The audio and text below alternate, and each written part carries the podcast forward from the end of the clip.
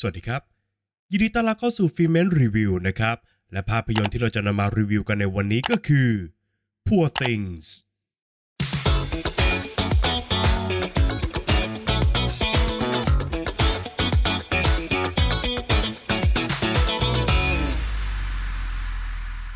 เรื่องราวของเบลล่าแบ็กสเตอร์หญิงสาวที่ถูกชุบชีวิตขึ้นมาจากความตาย เธอใช้ชีวิตอยู่กับก็อดวินแบ็กสเตอร์ศัลยแพทย์ ผู้มอบชีวิตใหม่ให้กับเธอครับ แต่เมื่อวันเวลาผ่านไป เบลล่ากลับอยากรู้อยากเห็นและก็ต้องการอิสระมากขึ้น เธอจึงได้เดินทางออกจากคฤหาสน์เพื่อออกผจญภัยในโลกกว้างครับ แต่สุดท้ายเบลล่าก็ได้รู้ว่า โลกใบนี้ไม่ได้สวยงามอย่างที่เธอคิด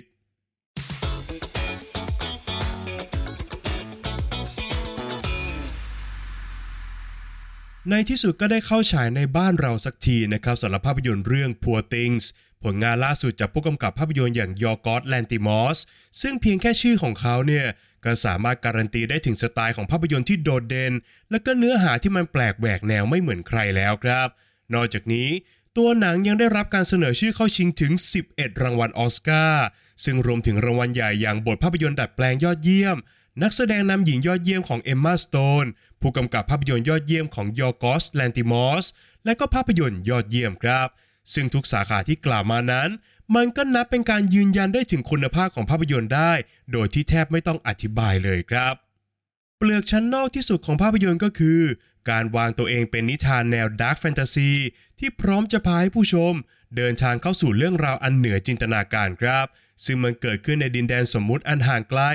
ซึ่งว่ากันตามตรงแล้วนะครับ Poor Things เนี่ยน่าจะเป็นภาพยนตร์ที่เล่าเรื่องได้เข้าถึงง่ายที่สุด หากเทียบกับผลงานก่อนหน้านี้ของยอร์กอสแลนติมอสครับ กล่าวคือมันสามารถทำให้ผู้ชม รับรู้ได้นะครับว่ามันเกิดอะไรขึ้นกับใคร ที่ไหนและก็อย่างไรครับ โดยที่ผู้ชมเนี่ยสามารถเข้าใจได้ โดยที่ไม่ต้องตีความอย่างลึกซึ้งอะไรมากมายนัก แต่การจะบอกว่าช่วงทำนองหรือว่าจังหวะการเล่าเรื่องของภาพยนตร์นั้น มันเป็นไปตามขนบของหนังทั่วไป มันก็คงจะพูดได้ไม่เต็มปากสักเท่าไหร่ครับ หากแต่มันคือภาษาและก็ไวยากรณ์อันเฉพาะตัวของยอร์กอสแลนติมอสที่ต้องใช้รสนิยมของผู้ชมแต่ละคนเป็นฝ่ายตัดสินเองครับ แต่หากมองลงไปในชั้นที่ลึกขึ้น Poor Things คือภาพยนตร์ที่สามารถหยิบจับทุกอย่าง มาวิเคราะห์แล้วก็ถกเถียงกันได้แบบไม่รู้จบเลยนะครับ โดยเส้นเรื่องหลักของภาพยนตร์นำเสนอความ coming of age หรือว่าการเติบโตขึ้นของตัวละครอย่างเบลล่าแบ็กสเตอร์นับตั้งแต่ถือกำเนิดใหม่หลังจากที่เธอเนี่ยเลือกจบชีวิตของตัวเองนะครับ ซึ่งสิ่งที่เธอได้เรียนรู้ตลอดการผจญโลกกว้างนั้น มันก็ได้สะท้อนประเด็นของสตรีเพศ ไม่ว่าจะในแง่ของการค้นพบคุณค่าในการมีอยู่ แล้วก็อัตลักษณ์อันงดงามในตัวเอง ขยายความไปจนถึงการถูกกดขี่ทางเพศ สังคมปิดตาธิปไตย การค้าประเวณี สิทธิเสรีภาพที่ถูกลิดรอน คุณค่าของการแต่งงาน กรอบของสังคมที่บีบให้เพศหญิงนั้น มีขนบที่ต้องปฏิบัติตาม การถูกครอบครอง รวมไปถึงการหน่วงเหนี่ยวจากเพศชาย ไปจนกระทั่งการมีความสุขทางเพศอย่างเปิดเผยครับ นอกเหนือจากนั้นแล้วตัวหนังยังได้ทำการสำรวจประเด็นที่ชวนตั้งคำถาม อย่างการมีเจตจำนงเสรีที่แท้จริง ระยะห่างระหว่างโลกในอุดมคติ กับโลกแห่งความเป็นจริง หรือกระทั่งสาเหตุที่ทำให้เบลล่าแบ็กสเตอร์นั้น ฟื้นคืนขึ้นจากความตาย ซึ่งนับเป็นความก้าวล้ำของวิทยาศาสตร์ หากแต่มันก็ขัดกับหลักการทางธรรมชาติของมนุษย์อย่างสิ้นเชิงครับ ซึ่งทุกประเด็นนั้นมันถูกแตะอย่างสุดขอบ และก็เย้ยหยันต่อศีลธรรมอันดีงามอย่างไม่เกรงกลัวครับ กลไกสำคัญที่ตัวหนังเลือกใช้ในการบอกเล่าเนื้อหาของตัวเอง คือเงื่อนไขที่มันเกิดขึ้นกับตัวละครหลักอย่างเบลล่าแบ็กสเตอร์ครับเนื่องจากเบลล่านั้นจากโลกนี้ไป โดยการเลือกจบชีวิตตัวเอง โดยที่ตัวเธอนั้นยังตั้งท้องอยู่ครับ ก่อนที่ศัลยแพทย์อย่างก็อดวินแบ็กสเตอร์จะได้นำเอาสมองของลูกน้อยในท้องของเธอ มาใช้แทนสมองที่เสียหายของตัวเบลล่าเองครับ นั่นจึงทำให้เบลล่ามีความคิดเป็นเด็กน้อยอันแสนบริสุทธิ์ แต่กลับมีร่างกายที่เป็นผู้ใหญ่เต็มตัวแล้วนั่นเองครับ ความอยากรู้อยากเห็นของเด็กในตัวของเบลล่าจึงเรียกร้องให้เธอเนี่ยออกตามหาประสบการณ์ชีวิต ซึ่งร่างกายของเธอนั้นก็พร้อมที่จะตอบสนองอย่างเต็มที่ ทุกการกระทำและก็การเรียนรู้ของเบลล่า มันจึงเกิดขึ้นอย่างไร้เดียงสาและก็ไร้ขอบเขตครับ อันเป็นการเปิดพื้นที่ให้กับนักแสดงหญิงมากฝีมืออย่างเอมมาสโตนได้ปล่อยของอย่างเต็มที่เลยนะครับ เธอสามารถมอบพัฒนาการให้กับตัวละครได้อย่างยอดเยี่ยม ตั้งแต่การเป็นเด็กในร่างของผู้ใหญ่ ซึ่งยังพูดไม่เป็นภาษาแล้วก็ซุกซนจนไม่มีใครห้ามได้ครับก่อนที่จะค่อยๆ เปลี่ยนแปลงทัศนคติของตัวเอง เมื่อเธอนั้นได้พบเจอกับโลกใบที่ใหญ่กว่าคฤหาสน์ที่อาศัยอยู่ ไปจนถึงการตื่นรู้ถึงตัวตน และก็สัจธรรมอันโหดร้ายที่โลกใบนี้ได้มอบให้กับเธอครับ จึงกล่าวได้ครับว่าเอมมาสโตนนั้นกลายเป็นผู้ท้าชิงออสการ์ที่น่าจับตามองมากที่สุดคนหนึ่งไปแล้วครับในขณะที่สาขาการกำกับภาพและก็การออกแบบงานสร้างหรือว่า production design นั้น ก็เป็นอีก 2 สาขาที่ได้รับการเสนอชื่อเข้าชิงรางวัลในปีนี้ด้วยเช่นกันครับ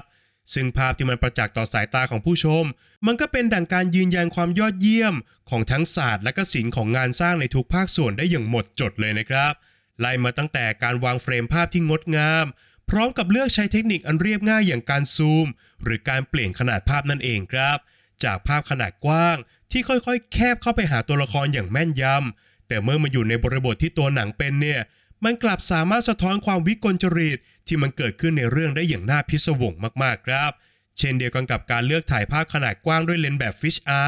ซึ่งก็ยิ่งสะท้อนความวิปลาสของสถานการณ์ให้มันเด่นชัดมากขึ้น นอกจากนี้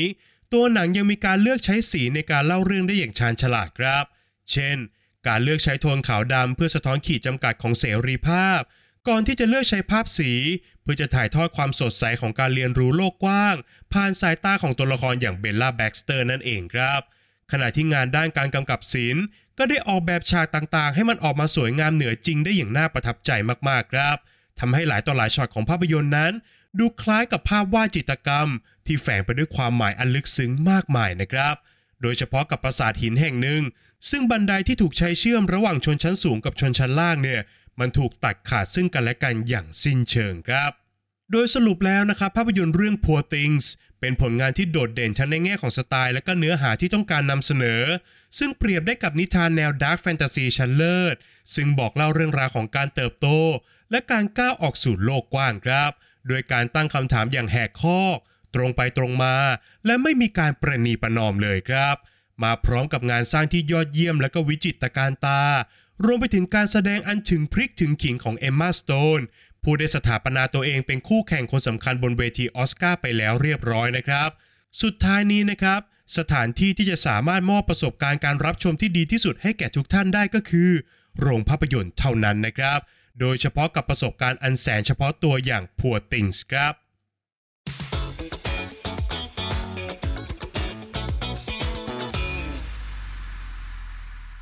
ประเด็นตกผลึกจากภาพยนตร์เรื่อง Poor Things ที่ผมจะชวนผู้ฟังทุกท่านมาคุยกันในวันนี้ก็คือ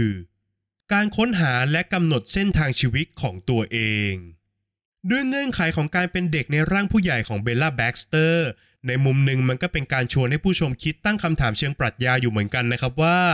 หากเราสามารถเริ่มต้นชีวิตใหม่แบบหมดจดโดยร่างกายที่เติบโตสมบูรณ์แล้ว และก็มองเห็นทุกสิ่งที่เกิดขึ้นในชีวิต เหมือนเป็นครั้งแรกอีกครั้งหนึ่งเนี่ย มุมมองที่เรามีต่อเรื่องราวต่างๆ นั้นจะเป็นอย่างไรครับ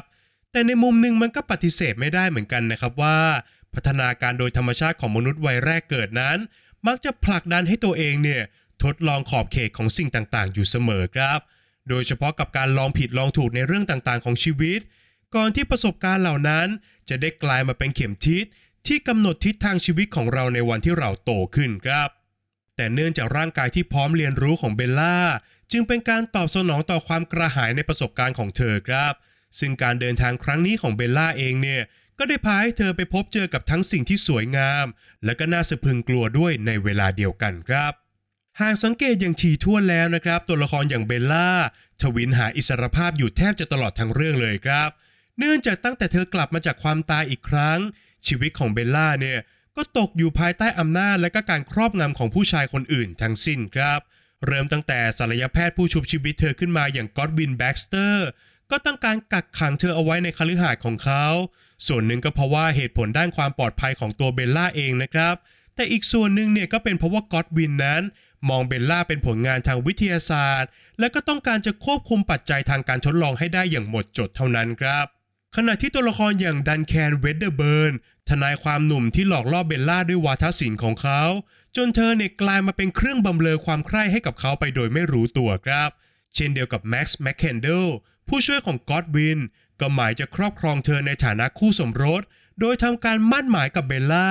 โดยที่เธอเนี่ยยังมีความคิดความอ่านเป็นเด็กที่ไม่บรรลุนิติภาวะด้วยซ้ำไปครับ ยิ่งการผจญภัยของเบลล่าดำเนินไปไกลมากขึ้นเท่าไหร่ มันก็ยิ่งสั่นคลอนต่อความคิด และการกำหนดเส้นทางชีวิตของตัวเธอเองมากยิ่งขึ้นนะครับ โดยเฉพาะเมื่อเบลล่า ต้องเผชิญกับทุกสถานการณ์ด้วยความไร้เดียงสา นั่นจึงทำให้เธอ สามารถตั้งคำถามต่อทุกอย่างได้โดยบริสุทธิ์ใจ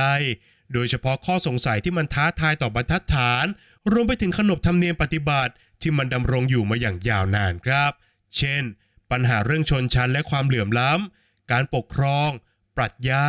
หรือกระทั่งเรื่องของปัจเจกบุคคล อย่างการตามหาความสุขจากร่างกายของตัวเธอเอง และก็การแสดงออกถึงความต้องการทางเพศอย่างเปิดเผยครับ แม้ว่าพฤติกรรมต่างๆ ของเบลล่านั้น จะชวนให้ผู้ชมรู้สึกกระอักกระอ่วน หรือกระทั่งขำขันไปกับความห่ามของเธอนะครับ แต่ก็ปฏิเสธไม่ได้เลยนะครับว่า ทุกสิ่งที่เบลล่าทำนั้น เป็นดังอิสระที่อยู่นอกกรอบ และก็ไม่ใช่ทุกคนที่จะสามารถไปแตะจุดเหล่านั้นได้โดยมุมมองเดียวกันกับเบลล่าครับจนเมื่อถึงจุดหนึ่งเบลล่าได้เรียนรู้ครับว่า เส้นทางชีวิตที่สมบูรณ์แบบนั้น มันเป็นสิ่งที่ไม่มีอยู่จริงครับ เพราะมนุษย์ทุกคนนั้นล้วนย่อมมีจุดด่างพร้อยของตัวเอง แต่สิ่งที่สำคัญที่สุดก็คือ การยึดมั่นในตัวตนและความเชื่อเอาไว้ให้เหนียวแน่น และพยายามจะเป็นเวอร์ชั่นที่ดีที่สุดของตัวเองอยู่เสมอ เพราะบางครั้งนะครับชีวิตเนี่ยมันก็พร้อมจะหยิบยื่นบททดสอบตัวตนมาให้กับเราอยู่ตลอดครับ แม้แต่เบลล่าเองเนี่ยก็ยังคงเสียน้ำตาให้กับความจริงที่เกิดขึ้นบนโลก ซึ่งมันสวนทางกับความเชื่อและความปรารถนาของเธออย่างสิ้นเชิงครับ แต่มันก็ไม่ได้หมายความว่าความเชื่อของเรานั้นเป็นเรื่องที่ผิด หรือเป็นเรื่องที่ไม่ควรจะได้รับการมองเห็นครับ การผจญภัยของเบลล่า ได้พาเธอมายังจุดจบของเรื่องที่น่าพึงพอใจ กับการสร้างดินแดนยูโทเปียเล็ก ๆ ขึ้นมาครับ ซึ่งเป็นดินแดนที่ทุกคนนั้นได้ใช้ชีวิตกันอย่างเท่าเทียม แม้มันจะฟังดูแฟนตาซีเกินจริงนะครับ แต่มันก็พิสูจน์ได้ครับว่า เส้นทางชีวิตและก็อิสรภาพนั้น เป็นสิ่งที่ทุกคนพึงได้รับ ไม่ว่าเราจะอยู่ในสังคมแบบใดก็ตาม ฝากไว้ให้คิดกันนะครับ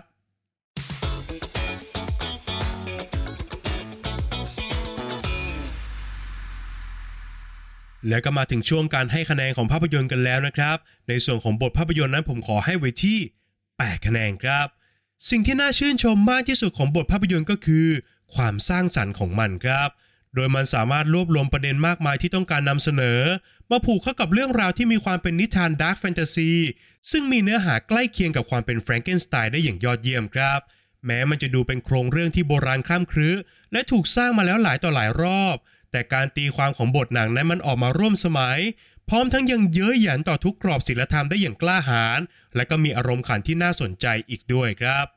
ในส่วนของงานสร้างนะครับผมขอให้ไว้ที่ 9 คะแนนครับ งาน production ของภาพยนตร์นั้นอยู่ในเกณฑ์ที่ยอดเยี่ยมมากๆนะครับ ทั้งงานด้านภาพที่มีสไตล์และก็สวยงามราวกับภาพวาด งาน production design ที่แปลกตา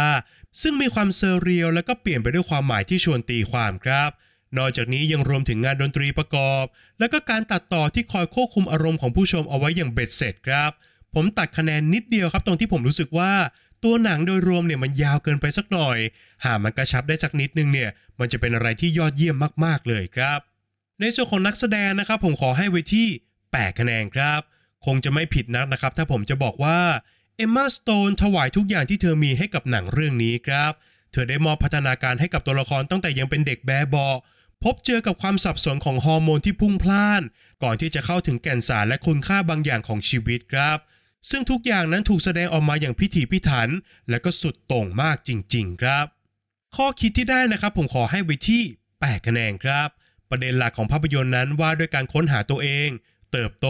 และการก้าวออกสู่โลกกว้างของเด็กสาวคนหนึ่งครับ แต่ทุกอย่างนั้นมันรายล้อมไปด้วยรายละเอียดที่น่าคิดต่ออีกมากมาย ทั้งประเด็นเรื่องเฟมินิสต์ชนชั้น วิทยาศาสตร์ศิลธรรม เจจำนงเสรี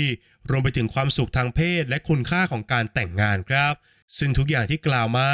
มันสามารถแตกแขนงและก็ต่อยอดไปได้อีกไกลมากๆเลยครับ ส่วนสุดท้ายก็คือส่วนของความสนุกนะครับ ผมขอให้ไว้ที่ 7 คะแนนครับ วิธีการที่ง่ายที่สุดในการสนุกกับ Poor Things ก็คือ การมองมันเป็นนิทานแนวดาร์ k แฟนตาซีเรื่องหนึ่งครับ กล่าวคือระหว่างการรับชมเนี่ย ทุกท่านควรจะปล่อยตัวปล่อยใจไปกับเรื่องที่หนังอยากจะเล่า โดยที่ไม่ต้องไปนั่งตีความอะไรให้มันมากมายครับ ซึ่งเมื่อยิ่งเวลาบนจอผ่านไปเรื่อยๆ เนี่ย ประเด็นของหนังมันจะค่อยๆ เผยตัวชัดเจนมากขึ้น จนผมเชื่อว่าแก่นสารหลักๆ นั้น น่าจะถูกส่งตรงถึงผู้ชมได้หลังจากหนังจบลงไม่มากก็น้อยครับ จากคะแนนทั้ง 5 ส่วนนะครับหารเฉลี่ยกันออกมาแล้วทำให้ภาพยนตร์เรื่อง Poor Things ได้คะแนนเฉลี่ยจากฟิเมนไปอยู่ที่ 8 คะแนนครับ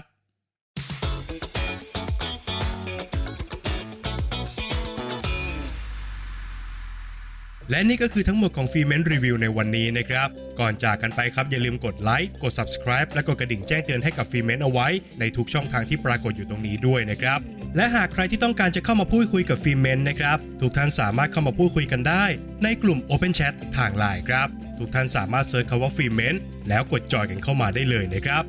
และหากใครต้องการจะสนับสนุน Filmment นะครับ ทุกท่านสามารถกดปุ่ม Super Thanks บน YouTube รวมถึงกดสมัครสมาชิกได้ด้วยเช่นกันครับ